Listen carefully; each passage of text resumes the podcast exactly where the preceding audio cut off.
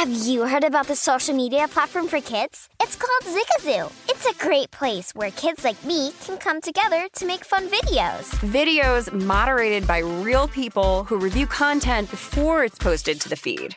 I love the dance challenges. I love that it's kid safe COPPA certified. Uh, I don't know what that means. It means it has built in privacy protections for your online data. Zigazoo, the world's largest social network. For kids. Download the Zigazoo app today. With the new Dexcom G7, you can achieve better diabetes results without painful finger sticks. It sends your glucose numbers to your compatible phone or watch so you can always see where you are and where you're heading. See how food and exercise affects your glucose, making it easier to spend more time in range and lower your A1C. Take more control of your diabetes with the number one recommended CGM brand. It's easy to get started today at Dexcom.com. That's Dexcom.com. Dexcom data on file 2023. If your glucose alerts and readings from the G7 do not match symptoms or expectations, use a blood glucose meter to make diabetes treatment decisions. For a list of compatible devices, visit dexcom.com slash compatibility. This is The Edge with Jonathan Von Tobel and Matt Youmans on VSIN, the Sports Betting Network.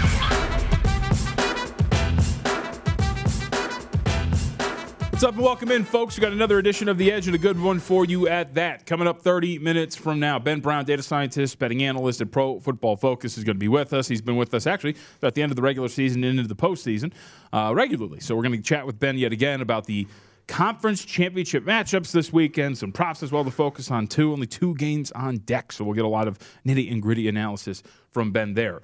Also, of course, Matt Youmans alongside, and we begin where everyone else has Matt Youmans because it is that time of year. The Farmers Insurance Open, Torrey Pines. Yes. We got a good core. We got a good tournament going on right now. Your leader, Adam Schenk, today, just a decent eight under par through 14 at this point. He's your leader at 11 under for the tournament, followed by Justin Thomas, Jon Rahm, and Cameron Tringale, all at 10 under. But what a day for Adam Schenk, just tearing this thing apart right now. Yeah, eight straight birdies. Yep.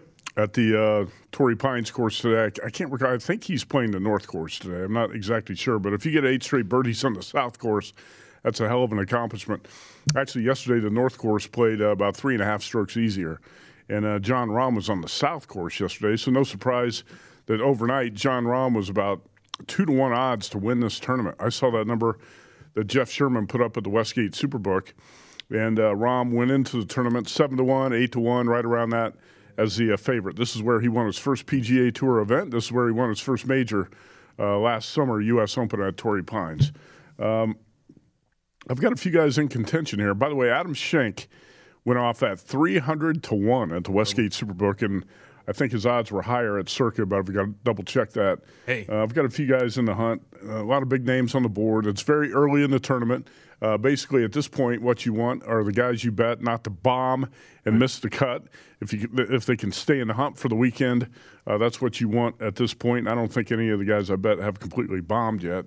Um, how about you? Did you bet anything? No, I didn't play anything Oh, uh, this weekend. Uh, I'm going to wait a little bit. Uh, For tournaments, I'm a little bit more familiar with, right? Like a little more familiar with those Hawaii courses, especially the first one, not so much this one. And also, for me at least, the, the multiple course thing throws me off. Mm-hmm. You know what I mean? Like I, I like to look at, you know, singular course and guys' history throughout it, all that. As a handicapper, as and a golf handicapper who doesn't bet as much as you do, it tends to make me uncomfortable. Yeah, the good thing about the uh, Farmers Insurance Open at Torrey Pines is only two courses, and you only play the North course once. I thought last week's tournament, where they played three different Oh, courses, that's- is the most difficult one to handicap, and that's probably why I've never won that La Quinta tournament out in the desert. Anyway, Justin Thomas in contention, a guy who really doesn't have uh, any positive course history here and doesn't play at Torrey Pines very often. Um, yep. I was going to say some notable names that have kind of collapsed today a little bit. Uh, Dylan Frittelli, for example, was five under yesterday. Uh, he is over. He's five over today through nine. He's not had a very good front nine, and he is even at this point right now. Other guys uh, that have kind of fallen apart. Um, how about your guy, Jordan Spieth, who we like to make fun of? Not falling apart to the point of some of these other guys, uh, but now uh, for the day two over hasn't really gone well for him. He's back to even, as is Brooks Koepka, by the way. Yeah, I did bet Brooks Koepka, and I did not bet um, Jordan Spieth. I got nothing on those two guys. Um, Spieth was two under yesterday, like you said, two over today, so he's at even par. He's out there whining. Uh, he's in a bad mood. He's not playing well. Uh, how about Xander Schauffele? What's he doing today? Because Wes Reynolds bet Schauffele, and I was talking with Jeff Sherman at the Westgate about this. I don't think you can play Schauffele on the futures board at anything less than 20 to 1. I agree with the, what Jeff said about that. Schauffele's got to be north of 20 to 1 at this point to play him. He's starting to look like the next Rickie Fowler. Yeah. Uh, he is dead even through 12 right now. He had Yeah. bogeys on 1 and 4, but then birdied 8 and 10. So he's going through the uh, back end of the back nine right now. I think he's, what's he, four under for the tournament? Yep, 4 under for the tournament. So. Yeah. So he's, he's still in it, but he's not playing especially well. Uh, anyway, that's probably enough golf betting talk to uh, open the show. I'm heading down to Torrey Pines for the weekend, and uh, I'll be down there for the final round on Saturday, back here for the football games on uh, Sunday. All right. Well, before we get to the uh, the coaching news and whatnot, I did want to update really quickly uh, just on the AFC Championship game, Youmans, because it looks like we are on the verge of going to seven and a half in multiple spots. You've got Circa seven minus one fifteen. You've got Golden Nugget seven minus one twenty, as does the Westgate and Wynn stations. So multiple shops right now. It looks like are on the verge of heading toward that seven and a half mark, at least at this point, uh, for the AFC Championship game. But I would assume all these places who have the ultra juice on the seven, when they get to that seven and a half, it's going to come back seven and a half minus one twenty or minus one fifteen. Well, I think there's, you know, we still got a lot of time before this game kicks off. I, I do think over the weekend you're going to be able to find plus seven and a half, minus one ten at some point. And uh, bet Might be MGM. here. What's that? Might be here. It could be here. Uh, it could be multiple places actually, and uh, that wouldn't surprise me a lot. Most people I hear talk about this game this week love the Chiefs and don't think there's any way the Chiefs can lose. Pretty surprising. Huh? That's pretty surprising. Just, I mean, I guess you remember what you saw last, Well, but it of course. Last last thing people saw was uh, Patrick Mahomes putting on a show on uh, Sunday night. I, I I think the Chiefs are going to win the game, but I also uh, my preference here is going to be to play the Bengals at plus seven and a half. I, I, my- my preference in these two games would be Bengals plus seven and a half and Rams at minus three. The South Point right now is at Rams minus three and a half. And uh, there's no three out there in the market, but the Westgate is at uh, minus three and a half. Even I think you're going to be able to lay three with the Rams at some point this weekend. Yep. All right, and the other update, and that's really an update, but uh, just still three and a half across the board here. Flashed at three uh, for what, a few hours the other day? Well, it's, been, it's been there for about 24 hours. It was up there for almost a full day. Okay. Yeah. Uh, and then the uh, Rams now back to three and a half with a total of 45 and a half or 46. Uh, with that, we do have a lot of coaching news in the National Football League. Pretty interesting. Uh, Some of the names that are floating around and moving around at this point. The Jaguar situation, which we'll get into momentarily, seems to be a nightmare. Uh, but the big news, because it ties to an even bigger move potentially, the Denver Broncos have hired uh, Packers OC Na- Nathaniel Hackett as head coach per Tom Pelissero and others at this point right now it is very clearly, I think, a ploy and maybe getting Aaron Rodgers to come on over, or at least you, know, you can acquire him, but make it more of a comfortable transition if you do. Uh, no doubt about it. I think that's the Broncos' plan. And I, I had said this on VSIN a couple times that uh, I heard during the offseason the Broncos are going to make a big push to try to get either Russell Wilson or Aaron Rodgers. And Russell Wilson was a prime target, but looks like it's Aaron Rodgers now. Uh, if you get Nat, Nathaniel Hackett, the OC in uh, Green Bay, it looks like it's probably going to be a package deal. Rodgers, who knows if they can get Davante Adams as well. Uh, but the Broncos making a bold move here to um, reshape the franchise. They've had a lot of frustrating years since Peyton Manning retired, and they can't find a quarterback. And let's face it, Aaron Rodgers needs to change the scenery. And the Packers drafted; they moved up in the first round to draft Jordan Love uh, for a reason. So you got to move on with him as a franchise quarterback. Uh, this makes a lot of sense for the Broncos. Eventually, I think it's going to make sense for the Packers, um, and that's why Dan Quinn is out. So Michael Lombardi of uh, VSIN, former NFL GM, initially said, "Hey, Dan Quinn's going to be the coach in Denver." Uh, some things have changed. I think obviously momentum shifted to uh, the Hackett Rodgers package deal, right? Yep. And uh, apparently Dan Quinn did not blow people away in his interview with the Broncos. Apparently, he hasn't interviewed all that well with the other teams either because he's going to stay in Dallas as the Cowboys' defensive coordinator. If you're Dan Quinn, though, self like, do you see the writing on the wall and you're like, eh, you know, I don't think McCarthy's actually that good. Why don't I just stick around? I could probably get this job once he gets fired. No, I, I can't make that assumption because I, I believe Kellen Moore would be the next guy to get the head coaching job. That's true. Offense, like right, a really good offense. Uh, but- Cowboys Cowboys tend to think offense when they're looking at Yep. head coaches. So all right, maybe that is the case, and he's just uh, not blown people away. I mean, I would. maybe he just doesn't want any, any of these jobs or he's not going to get them. At this point, he's not getting the Chicago job. Yep. Right? It looks like Denver's going to Hackett. Uh, the Giants job looks like it's not going to happen for him.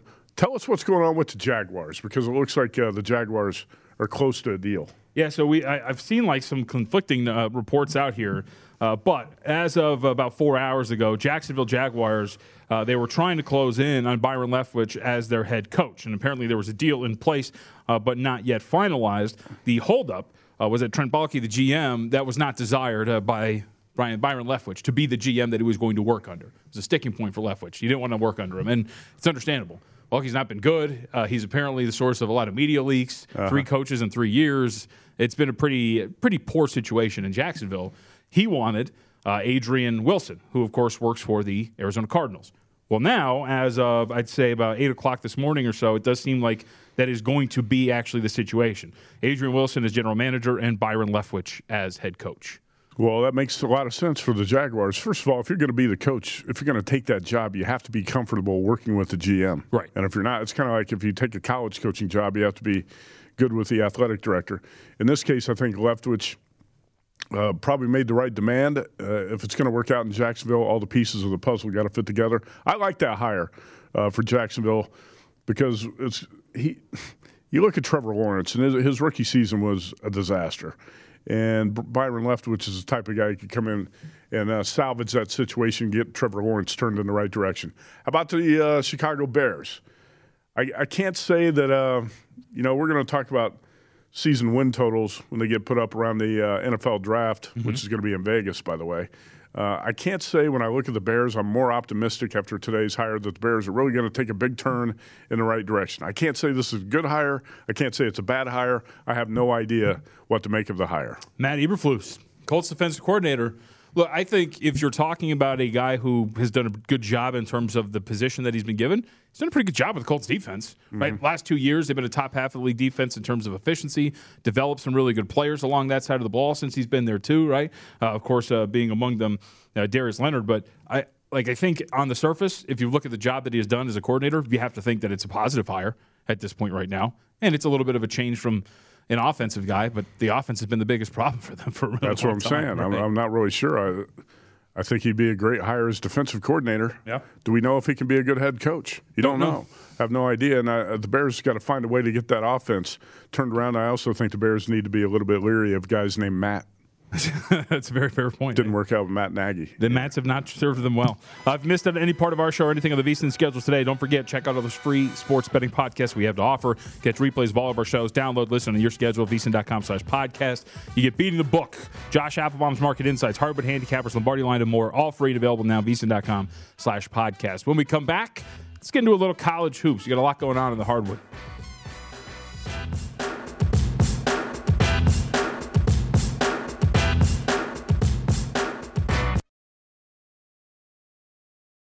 As someone who lives for politics, when a major scandal unfolds, it was shocking. I have to know what were they thinking?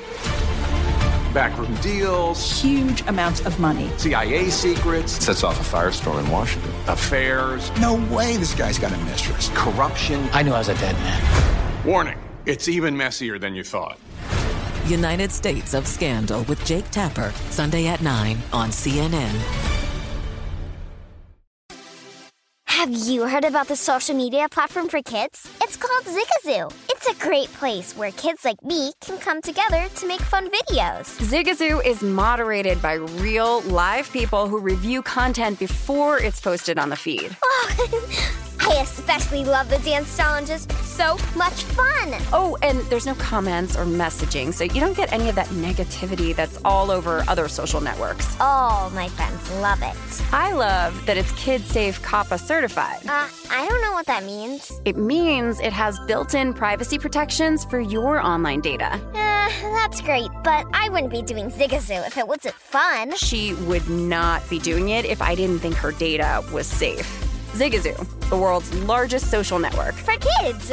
Download the Zigazoo app today.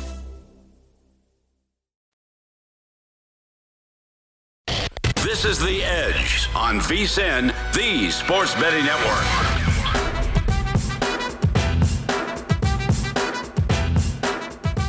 Down a win with the Football Showdown Series presented by Amazon Prime Video's Reacher. Play free fantasy football during the playoffs and fight for your share of 20000 in total cash and prizes. Head to DraftKings.com slash Jack Reacher now. To get in on the action, terms and conditions and other eligibility restrictions apply. See DraftKings.com for details. All right, we're going to get to some basketball Let's here. get to some hoops. Yep, uh, both college and professional. First, let's start with a little bit of pros because there's not a lot going on tonight, and there's one thing to get to from the previous night. So, a 118 110 victory last night for the Memphis Grizzlies. Youmans, they moved to 33 and 17 on the season. Uh, they have been absolutely incredible. Especially since Ja Morant went down with an injury, they ripped off 10 out of 12 wins, and they have not calmed down. They are now third in the Western Conference, three games back for the two seed that are the Golden State Warriors currently. But last night, and all the rage, I think, in the association when it comes to the Memphis Grizzlies, not so much Ja Morant anymore. It is Jaren Jackson Jr. And what a performance yesterday from Jaren Jackson Jr. How about this? He had a six block game. It was his second of the month, equals the rest of the NBA combined for January. And Jackson joined Pau and Marc Gasol and Stromile Swift as Grizzlies. Oh, yeah. Yes, Grizzlies. Stromile Swift, former LSU star. As Grizzlies Yeah. players with multiple six block games in a single month. That was source uh, the source by Elias Sports Bureau. So why this matters, right? Because uh, who cares? It's Uh-huh. it's a six block game. Well, about two weeks ago, you know, I tweeted it out, and uh, it was something that had come up in my research of the Memphis Grizzlies. Like, you know, hey, Jaren Jackson Jr.'s actually got a pretty strong resume here in terms of defensive player of the year. And you look at it even more, and you you kind of sift through some of the reports, and you realize that he's probably going to be an all defensive guy. For, like I would just say for sure, nothing is for sure, but he's definitely in the mix to be a first team all defensive guy. And then you compare his numbers to Rudy Gobert, Draymond Green, the two top guys of the list in terms of the odds, and he's comparable in terms of what he's done this year defensively. And so, all right, bet him at three hundred to one to win Defensive Player of the Year. Well, took off in the last 24 hours or so. Uh, Mitch Moss and I discussed it. He brought it up on Follow the Money. After this six block performance, Youmans, he has gone from last week just as high as 150 to 1, yesterday just as high as 150 to 1 in some shops, to as low as 8 to 1 at one place right now, and uh, mainly the dominant number about 40 or 45 to 1 to win the award. Yeah, if uh, if one book's down to eight to one, that means they've got a lot of exposure on him. Probably took uh, bets at a big number and want no more bets on Jaren Jackson to win Defensive Player of the Year because if you put that at eight to one, you're saying uh, don't shop here, don't don't bet here. right. Yeah, so. Uh, Jaren Jackson. I mean, he was a fourth overall pick out of Michigan State. Was that uh, three or four years ago? And that was basically based on potential. It's not like he was. Um, he, he looked like a surefire superstar at Michigan State. Uh, but you could see the athletic ability, and he's got the size, and at 6'11", he's got the long wingspan, and that's turned in um, to a guy who's a shot blocking machine right now for the Grizzlies. You look at that graphic right there, a six block game last night, the second of the month. And um, very impressive what Jaren Jackson's doing. Great job by you to get that at 300 to 1 odds. I think you said yesterday somebody on Twitter was touting 500 to 1 at BetMGM. Is that right? No, it was 500 to Or 1 at Wynn. At Yep, Wynn. At, at Wynn. Yeah. Uh, and then they took a bet, that, and that's the spot that moved to eight to one. uh, after that, so that that's been long gone. That was snatched up quickly. And by the way, I should note right, really, uh, Jaren Jackson Jr. It's not just what he does from a, a shot blocking perspective. This is from three days ago, so the the percentage points have altered just a little bit here. But when Jaren Jackson Jr. switches in pick and roll coverage, Grizzlies zero point seven two points per possession, allowing a thirty eight percent effective field goal percentage on those possessions. Uh, when he's on the floor, opponent shooting percentage at the rim drops by eight point two percent. It's the best in the NBA in terms of that, according to Cleaning the Glass. So I, this is something that really does have some legs to it, and the market really shrunk in the last 24 hours. So we're going to be rooting for Jaren Jackson Jr. here down the stretch. Who do you think, um,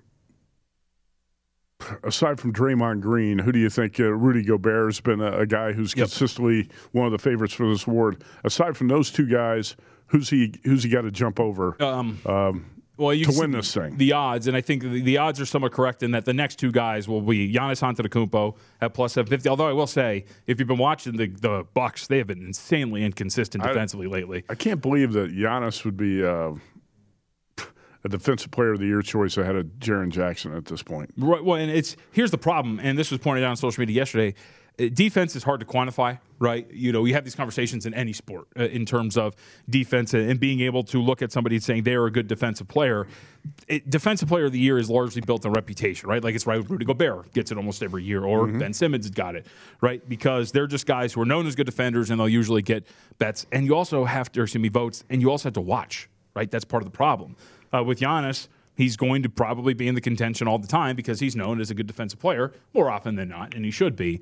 But I'd say this yesterday 120.9 offensive rating for the Cleveland Cavaliers, who ran him out of the building in the mm-hmm. second half. They've been really inconsistent. I think he's just up there because, again, of reputation. Mikal Bridges is obviously a really good candidate, but it, to me, it was clear when you're talking about 300 to 1 or the 490 to 1 that I tried to get before it was pulled off the board, um, that if you're just yeah. talking about pure value and where this guy stands, clearly he's going to be a top five defensive player because he's going to be on the all defensive team, it seems. Uh-huh. There's some value in a number like that. I, I've got to tell you, I can't believe that some of the bookmakers left that number up there 300 to 1, 400, 500 to 1. I mean, that's you're asleep at the wheel uh, as a bookmaker if you leave that type of number up there on Jaren Jackson. What are you doing? I, I mean, huh? I think the, these future markets are there. You can find some really good value if you're paying attention on a night to night basis. If you remember last year, it wasn't as big, but I, I played Julius Randle at 22 to 1 to win most improved player. Yeah. Right. At, at that point, Jerami Grant was minus 500 to win the award. So if you're paying attention, you can find some really good spots in these award boards. And hopefully, this is going to be one of them. I'll tell you this much. Uh, if this cashes, I'll be taking a couple of days off. okay. Well, it won't cash till April, so you got yeah, that's true. I got time. Uh, all right. With that uh, news today, it's a short slate in the NBA, but the, the big news it came down about an hour ago. Uh, the Philadelphia 76ers up to a four and a half point favorite because LeBron James out of nowhere has been listed as questionable with knee soreness. Uh, played against the Brooklyn Nets. They had a night off, uh, and all of a sudden this pops up today. Uh, four and a half with the total of 217. I would think this is a primetime game. It's also the first leg of a back to back. They play Charlotte tomorrow. Uh, that is not a game of focus, right? Mm-hmm. And the NBA has kind of been in about these guys missing games uh, with non serious injuries and primetime spots. I'm going to venture a guess and say the LeBron plays, right? But you're always going to see an adjustment based on a downgrade to questionable. And it's been a two point adjustment uh, with the, the news that LeBron James is questionable to play. Yeah, you, you have to be uh, honest with the injury report in case he does not play. I, w- I would still lean to thinking that he is going to play tonight. By yeah. the way, this is a little bit ironic. I don't think the NBA scheduled it this way, but it was uh, two years ago this week when yep. Kobe Bryant died in the helicopter crash, and Kobe from Philly, obviously, and the Lakers in Philly tonight playing the Sixers. Yep. You think that was uh, set up that way? I'm sure there was like some thinking to get it around this date. Tributes, more yeah. tributes to Kobe. Anyway, two games tonight. The other one's a, a decent game too. T Wolves in uh, San Francisco to play Golden State. That number six or six and a half, 229 and a half. Yeah, and you, so Patrick Beverley's questionable. That's going to be pretty important because if you look at what the Timberwolves do defensively, uh, he's really important to what they've done. He's actually part of their death lineup. They have a death lineup uh, that has been absolutely the best lineup in the NBA. I, think, I haven't looked, but I think it's like plus 28 point something uh, per 100 possessions when it's out there on the floor. Uh, for here, for me though, and I wrote about this today in the uh, the column, which you can find up at vsin.com slash JVT. Turnovers are the big one here. Ta- this is a an offense in Golden State that's 29th in turnover rate. It's one of the biggest issues for them all year long. Taking on the first rated team in terms of turnovers and deflections, by the way, in the Minnesota Timberwolves. What they do. Uh, they will go. They will attack jumping. They'll, they'll jump passing lanes. They'll deflect balls. They'll cause chaos. They'll take charges. It has some weak points, right? Really bad in terms of defending corner threes. Uh, but this is why I think the Timberwolves are a pain in the ass for the Golden State Warriors. And it seems six and a half would be the peak. I, I, was somewhat surprised it got up to that high. I mean, you haven't seen Golden State perform well offensively in a month, mm-hmm. a month and a half. You know, I wrote about it today against the Mavericks. That was the first time, or the only the third time this month, Youmans, that they had put up over 1.2 points per possession. Like they just haven't really been finding their flow here. I thought they were going to be a much better offensive team. Yeah, and they were for a while, and then it just kind of fell apart, and the turnovers really started to pile up. So it, to me, it's just if it was going to be a side, it would be the Minnesota Timberwolves. I just want to know if Patrick Beverley's going to be out there. And if he's going to be out there, I would expect a small adjustment. I, I, think six and a half seems pretty high for a Warriors team, which we haven't really seen anything consistent from them in, nearly two months now. So, hey, I want to give you uh, a chance to just comment briefly on a Friday card because the NBA card on Friday is always mm-hmm. a good one, and I think we got a couple really good games. Clippers in Miami to face the Heat, the comeback Clippers. Uh, the Miami Heat now the uh, watch that clip I sent you. Yeah, yeah. Uh, the, the, Heat now the uh, top seed in the East. They got the top spot in the standings. And you're talking about uh, defensive player of the year. Two of those guys go head to head tomorrow night in Memphis. Jazz at Grizzlies. Yeah, I, well, and I, I want to make sure Rudy Gobert, um, make sure he's actually going to be available. If right? he's going to play. Yeah, if he, he might not, uh, and that's going to be a matchup to watch because the Jazz have been absolutely, uh, we'll call it inconsistent. Part of it's not their fault, but Rudy Gobert day to day. So we'll see if he's actually going to be available. Uh, was ruled out in that Wednesday game, but yeah, like this Wednesday card's going to be awesome, or the Friday card's going to be great, and. Los Angeles Clippers again continue to deliver, right? Got it done against the Orlando Magic in a really tough spot after coming back uh, in that game against the Washington Wizards. And this Heat team, they have been power rated to the moon, and they mm-hmm. are consistently delivering on a night to night basis. So, yeah, Friday's card is going to be absolutely crazy. And you also get Lakers Hornets, which if LeBron plays, that's going to be a really fun matchup too. Two teams that like to get up and down the floor, and maybe not a lot of defense there. All right, let's get back to football on the other side. Uh, let's talk with Ben Brown, data scientist over at PFF. We'll get his thoughts on the conference championship games, get some props out of them as well, and we'll see uh, maybe we'll get his thoughts on who's moving on to the next Super Bowl here and who's going to duke it out for a title. It's coming up next here on the Edge.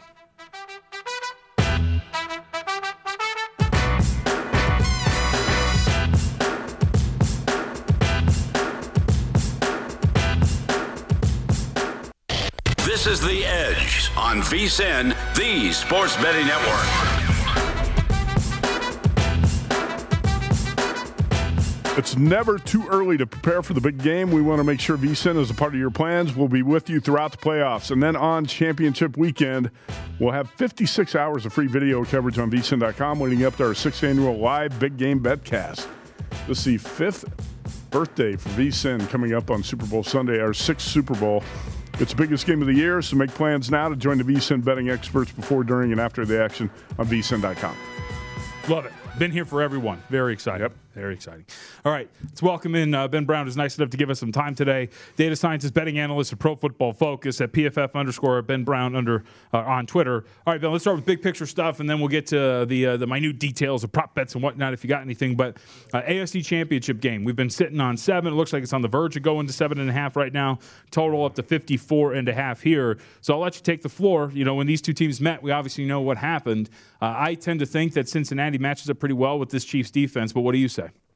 Yeah, definitely. I mean, I do think, you know, from the Cincinnati offensive standpoint, they do match up really well against the Chiefs defense. Obviously, you know, no Tyrann Mathieu last week. I do think he's going to play a pretty significant role uh, in trying to slow down that Cincinnati Bengals offense. But uh, kind of the same, kind of the same story for them, right? Joe Burrow four sacks last time they played. Uh, if they can get off the field on third down, which is what the Kansas City Chiefs absolutely have to do. I think it's going to be because of some of those Joe Burrow sacks, and that's the way that they're going to have some success slowing down uh, a high-powered Bengals offense. Uh, uh, and on, on, the flip side, I do think that you know Cincinnati kind of maybe figured out uh, the recipe of at least slowing down uh, Kansas City Chiefs offense that you know was absolutely lights out in the first half. They did have a couple big drops uh, at the end of the half, and then Travis Kelce in the second half. That maybe was a reason why they only put up three points in the second half of that Week 17 matchup. But I do think that at least if you're seeing some seven and a halfs out there, uh, it does make a lot of sense to be on the Cincinnati side of things.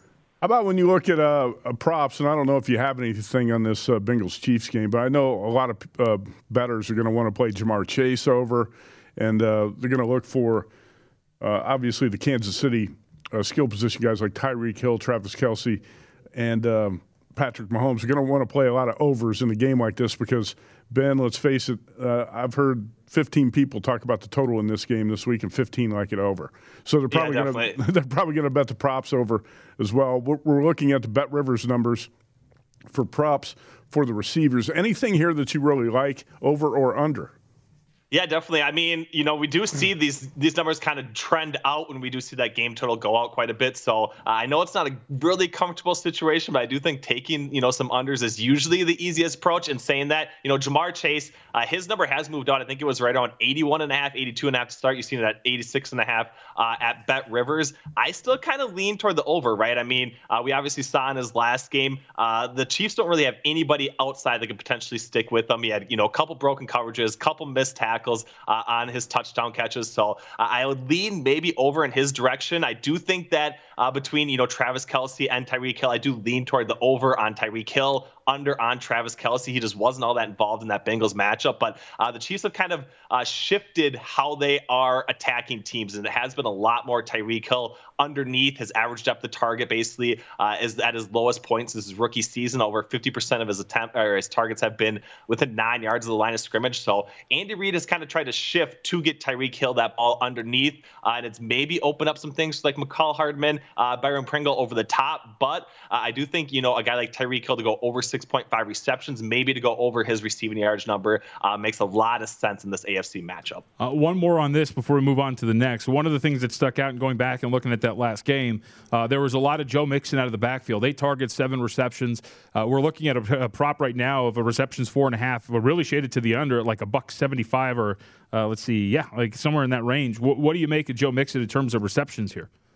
Yeah, definitely. So he's basically gone over, uh, you know, right in eight out of eight games so far this season, three and a half uh, is where I'm typically looking at uh, for his reception prop number plus 125. I kind of lean toward the under a little bit. I do think that if you expect the Bengals to uh, at least stay in this matchup, I don't think we're going to have uh, a ton of opportunities for Joe Mixon underneath. I just think they have, you know, a number of other options at the skill position level, and we did see, you know, CJ Uzomah go over his receiving yardage number last week. So I like more of the pass catching situation outside of Joe Mixon. I think that anytime they're either handing the ball off to him or getting getting him some of those designed uh, targets is probably the least efficient offense for the Cincinnati Bengals. So hopefully uh, they avoid that here, and I'm definitely leaning on the under for Joe Mixon personally here on Sunday. All right, let's go to the NFC Championship uh, game and then get your thoughts here. Los Angeles Rams uh, looking to avoid the sweep at the hands of uh, Kyle Shanahan and the San Francisco 49ers, also looking to avoid falling to 0 7 against them. Three and a half with a total of 46, the predominant number here. What has it been about the 49ers that they have had the goat of one, Sean McVay?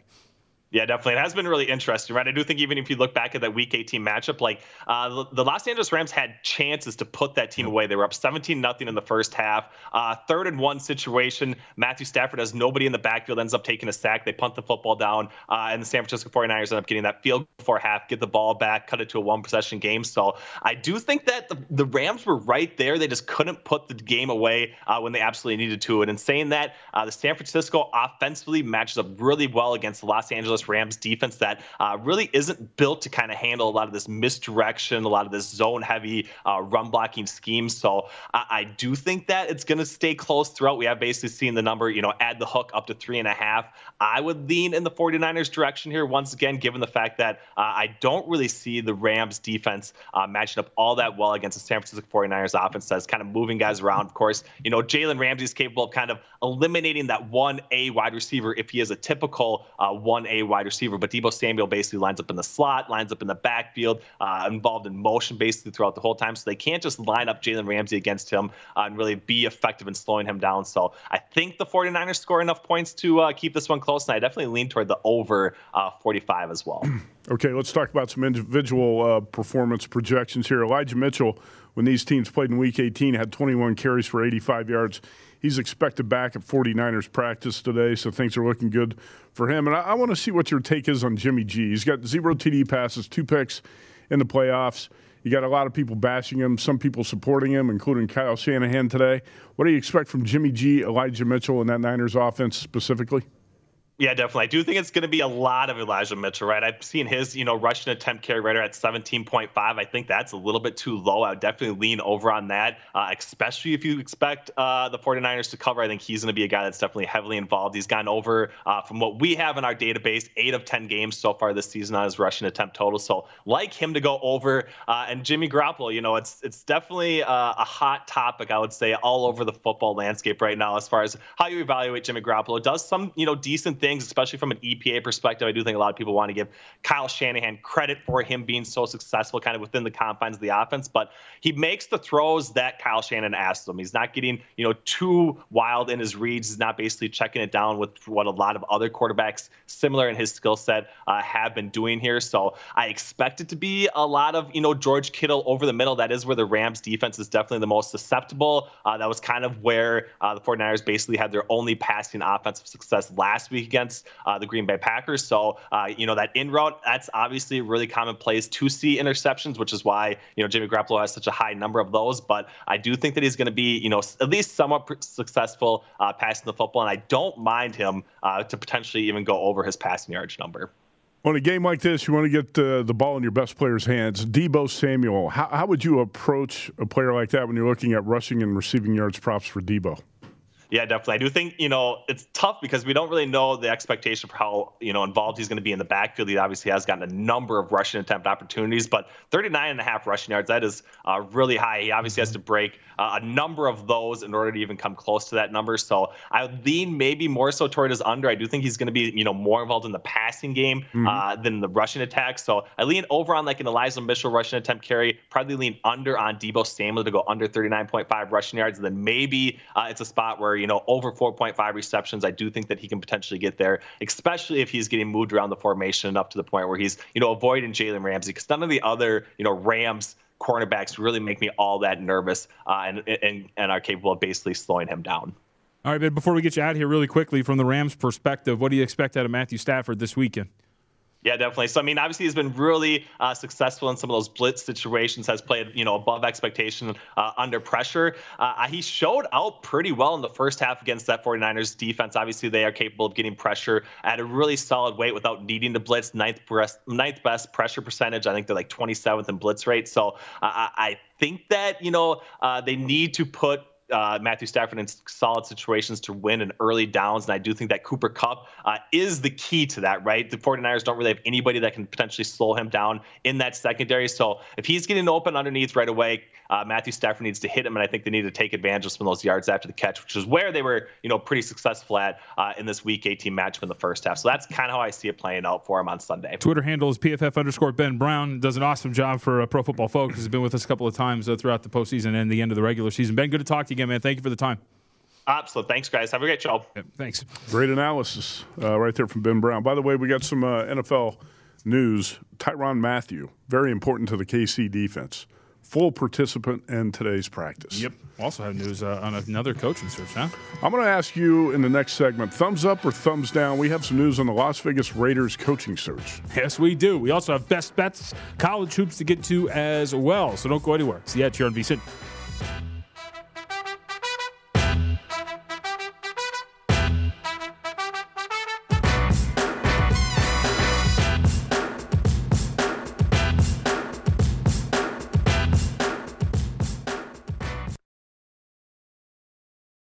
As someone who lives for politics, when a major scandal unfolds, it was shocking. I have to know what were they thinking? Backroom deals, huge amounts of money, CIA secrets, sets off a firestorm in Washington, affairs. No way this guy's got a mistress. Corruption. I knew I was a dead man. Warning it's even messier than you thought. United States of Scandal with Jake Tapper, Sunday at 9 on CNN. Have you heard about the social media platform for kids? It's called Zigazoo. It's a great place where kids like me can come together to make fun videos. Zigazoo is moderated by real, live people who review content before it's posted on the feed. Oh, I especially love the dance challenges. So much fun. Oh, and there's no comments or messaging, so you don't get any of that negativity that's all over other social networks. Oh, my friends love it. I love that it's Kid Safe COPPA certified. Uh, I don't know what that means. It means it has built in privacy protections for your online data. Uh, that's great, but I wouldn't be doing Zigazoo if it wasn't fun. She would not be doing it if I didn't think her data was safe. Zigazoo, the world's largest social network. For kids! Download the Zigazoo app today.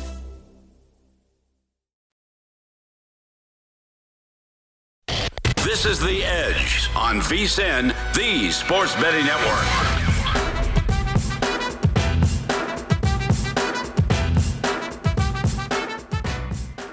Welcome back to Segment of the Edge, brought to you by Zyn Nicotine Pouches, a fresh way to enjoy nicotine without another baggage of cigarettes, dip, or vape. No more smelling like an ashtray, no more spit cups, no batteries to charge or leaky equipment to deal with. Zyn Nicotine Pouches are smoke-free, spit-free, and available in 10 varieties like spearmint, wintergreen, citrus, and many more. And for your convenience, each variety comes in two strengths, so you can easily find the satisfaction level that's perfect for you. Zyn, America's number one nicotine pouch, available in over 100,000 locations nationwide. And it's never been easier to find your Zyn, so head on over to zyn.com slash find, locate a store near you. That's zyn.com slash find. Warning, product contains nicotine. Nicotine is an addictive chemical. All right, you want to get to the breaking news first, or do you want to go to best bets first? Let's go to best bets first. Get these out of the way. Yeah. All right. First off, uh, we won't spend a lot of time on this. Uh, we talked a little bit about it. I uh, used it in the column earlier today. Uh, well before the news comes down, LeBron James questionable to play with knee soreness. Uh, as I said earlier, I would expect him to be out there. It is a prime time game. It's a front leg of a back to back. They play tomorrow in Charlotte. Mm-hmm. Uh, that would be the spot to not play out there. Uh, we'll see if that is ultimately going to be the case. As it's since moved to four and a half on that news. But obviously, if LeBron plays, it's going to make its way back to where it was sitting uh, all morning long, which was Lakers two and a half. So that's out there. But obviously, wouldn't recommend it at this point, given the news of LeBron James and the unknown status at this point right now. With that, we move on to college basketball. I'm interested in your thoughts on both of these matchups, Matt Youmans. Uh, but again, kind of getting a little knee deep into the college basketball waters, and these two spots uh, stuck out to me. First off, St. Mary's, San Francisco, a really good Western West Coast Conference game. Both of these matchups are San Francisco down to two against St. Mary's, and this is kind of playing a little bit of a spot here too. Uh, they of course. Uh, St. Mary's and San Francisco, they have two just tough matchups right back to back. They play Saturday and then a couple of days later against Gonzaga. Uh, but BYU Gonzaga, they blow the matchup to mm-hmm. the Cougars in that game. Uh, and then, of course, they lose to Gonzaga. But ultimately, hold the Zags to 78 points, which seems like uh, an accomplishment in and of itself, uh, and got off to a really hot start in that game and lose on the road. They get to beat up on Pepperdine, but they come back here against St. Mary's. I think this is a much needed win for them and a St. Mary's team that they match up somewhat well with. I love this perimeter defense. I think they're going to be able to limit what St. Mary's does offensively with this number down. I'm going to play the spot in the matchup here and play the Dons. Yeah, I don't disagree with that play. It's just one of those where I made the number like two and a half. Yeah. So I, I didn't see a, a, big edge here. I do like the spot for San Francisco. Uh, I don't think it's a bad matchup, and uh, the Dons should be a well rested, well prepared team for this game. I think San Francisco should win it. Uh, so even though I didn't play it, I don't disagree with the play. And, the next one is BYU taking on Santa Clara. This is BYU on the road here, but this is just so look. Santa Clara got off to that really great start, right, at non-conference play. Mm-hmm. Uh, they started off the season undefeated. They were like five and zero oh straight up, four zero oh and one against the spread. Uh, they got big wins, blowout wins over teams like Nevada uh, and TCU. But since they've fallen off a little bit, and also their defense has really fallen off, especially in conference play and against some of these better opponents, uh, they haven't really come close to competing with a couple of them. And defensively, again, really struggling, especially a team like St. Mary's when you allow them to put up an offensive rating of 109.5. You right, shot the ball relatively well there. So to me, this is a play against Santa Clara. Santa Clara's power rating has been really up, but they've only covered two of the last seven games. I think it's been a little overpriced by the market. And mm-hmm. BYU, I think they again talking about a matchup the way they can shoot the ball, they're a little bit of a size disadvantage, but I think they can shoot the ball relatively well here against the perimeter defense in conference play that's given up 40.2% to their opponents. So give me BYU. You know, I don't disagree with this play either. In fact, I did play something on this game tonight. Now, this. Uh, the thing I like about BYU is uh, they went on the road and beat San Francisco about two weeks ago. Yep. And you got to prove to me you can win on the road before I'm going to bet a team as a road favorite. I did not lay the points here. I played BYU as a money line parlay with Wisconsin tonight. Okay. So I got whiskey BYU as a money line parlay.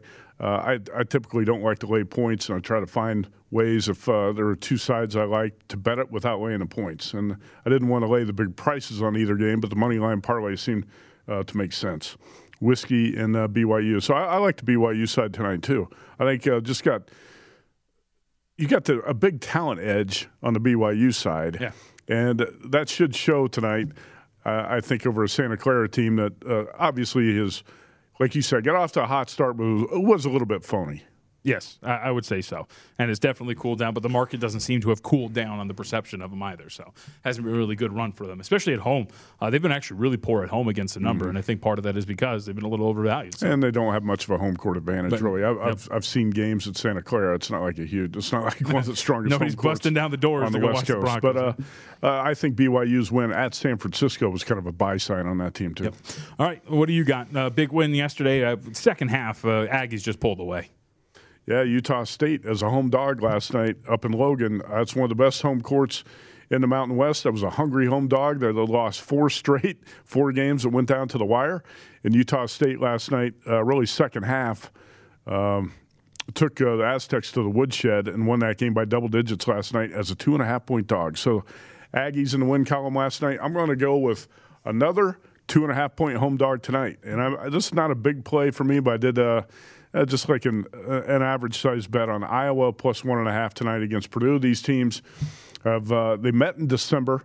Iowa was a little bit shorthanded. Purdue was up 19 in that game, squandered most of the lead, ended up winning by seven. But if you look at the, the metrics for both of these teams, offensive and defensive, they're very similar. Uh, I think Iowa's a little bit of an underrated team the reputation is the Hawkeyes are not very good on the defensive end of the floor, and they're not. But this Purdue team has really slipped mm-hmm. defensively, and it, it, shows in the numbers too. The offensive efficiency for Purdue's off the charts, but hey, Iowa's a very efficient team on the offensive end too. I think this is kind of a coin flip game tonight in Iowa City, and uh, I've been right about a lot of these Purdue games recently. I'm not crazy about this spot because Purdue has uh, tended to play very well in Iowa City in uh, recent years. Uh, but I think this is going to be one that goes to the wire. Give me the home dog again, a home dog with revenge. Iowa plus uh, two and a half tonight. Uh, really quickly before we get to this partly, because this is and by the way, Jaden yeah. Ivey is back for Purdue. Yes. he missed uh, Sunday's game. Purdue beat Northwestern by 20. Ivey did not play, but he's back in the lineup tonight. like Ivey, like watching him play. Um, really quickly before we get to this parlay, because this game's going to tip off Mm-hmm. in actually nine minutes or so, we should touch on the fact that the Badgers looks like they're going to close as high as nine and a half in some spots. This is moving as we've been on the air. They were Uh, minus 280 when I played them on the money line parlay. They were seven and a half point favorites, minus 280. Now they're up to eight and a half, nine. One spot showing uh, uh, eight and a half, or excuse me, nine and a half. Total down to 144 and a half. This is what I found interesting uh, because Badgers coming off the loss to Michigan State and East Lansing. That was last Friday, right, for Wisconsin. Uh, but what's at stake here? Uh, who cares about the uh, the overall result? How about this? Wisconsin, 8 0 run to the over, 13 and 5 to the over on the season. And this is a Nebraska team that likes to run, get up and down the floor. They'll play at a quick pace. Uh, this is what's at stake here, though. High total, but this has been an over team, Wisconsin has, and an 8 0 run to the over is at stake. Uh, it's interesting because you don't think that when Right, you uh, when you when you think about the Badgers. I do think that Purdue Iowa game is going to be up and down. Uh, those are two, like we said, two very efficient offensive teams. That should be a fast uh, pace game tonight too. That should be a good one to watch, back and forth, in a fast pace. And Iowa City total in that one as high as 154 and a half at a couple of spots right now. Uh, Boilermakers and Hawkeyes. Let's look at this uh, parlay. Now, Wantana is a bartender down here at the South. I figured Point. that was her when you sent this in. She's got a knack for hitting uh, a lot of these money line parlays. You know, we showed a ticket that she hit on like a five team NBA parlay. Mm-hmm. She's got a nose for picking winners. Some people do. You know, a lot of people have a nose for picking losers, but she uh, she picks winners. Here's her parlay from the weekend: four team money line parlay, Bengals plus 170, 49ers plus 210. So she's 2 and 0 going to Sunday. She got the Rams plus 140. Uh, this is a ticket that costs $40 and pays off 1700 And she closed it out with Bills plus 115. Oh, man. Oh, man. That's a tough beat. She said she was uh, ticked off about it for two days. I would be too, especially losing like that, huh? 13 Oh, seconds man. left on the clock. You're feeling great. You got it in the pocket. Four dogs on the money line. You get the first three. It looks like you got the last one. They score with 13 seconds to go, and you can't close it out. That's a tough beat, uh, but great job by her capping those uh, four dogs last week. Man, it always parlays too. That's the thing. You talk about sniffing out winners. So these four and five team parlays that she's been hitting. The other one was pretty good too. I think she had to hedge off of it though, right? Because uh, Yeah, it ultimately didn't hit. Yep. correct. All right. Well, with that, uh, there's uh, plenty left on the board here, both uh, college and uh, pro hoops. You should note too uh, that there is a little bit of a move here. So we talked about LeBron not playing, and the number got up to four and a half. Uh, some of these sharper books out there, Westgate and Circa, uh, have come off of that hook. It's now four. Okay. So it, it, I, I expected it's pretty high. And LeBron, excuse me, Seth Curry's not going to play for the Philadelphia 76ers either. They're not at full strength too. So seems pretty high, even with LeBron James. You know, one thing I was going to throw at you here before we wrap up the show the second game tonight, T Wolves and Warriors Yeah. in uh, San Francisco. Stephen Curry shooting 36.5% from the field this month. This would be the first time in his career he shot less than 40% in a calendar month. What's wrong with Stephen Curry, do you think? If there's anything wrong, is just having a little bit of a shooting slump this month. I don't know. Like I so I got to talk to Dieter Kurtenbach, who covers the Warriors out in the Bay Area for the podcast actually last week, and he mentioned that he- almost thought they got a little full of themselves the way they were talking about everything, and kind of started coasting. Uh, and after that Suns loss, it kind of set them straight a little bit, but they never got to bust out of that slump. And he's been their only shot creator for a while. So. Uh, all right. With that, oh yeah, really quickly. Thank you for the reminder, Santos. Uh, we didn't get to it. Thumbs up, thumbs down. Looks like McDaniels is going to be the guy for Las Vegas. Well, Las Vegas Raiders are going to interview Josh McDaniels, bring in a, a, a GM from the Patriots. Do you like it? Do you hate it? Something in the middle. I like it. Bill O'Brien Thumbs might up? be the offensive coordinator too. So thumbs up to Yeah. Josh McDaniels. Just to the recreate the Patriots, Okay. man. It's going to be great. Call Tom Brady. Get him out of retirement. All right, we're all done. My guys and Desmond coming up next.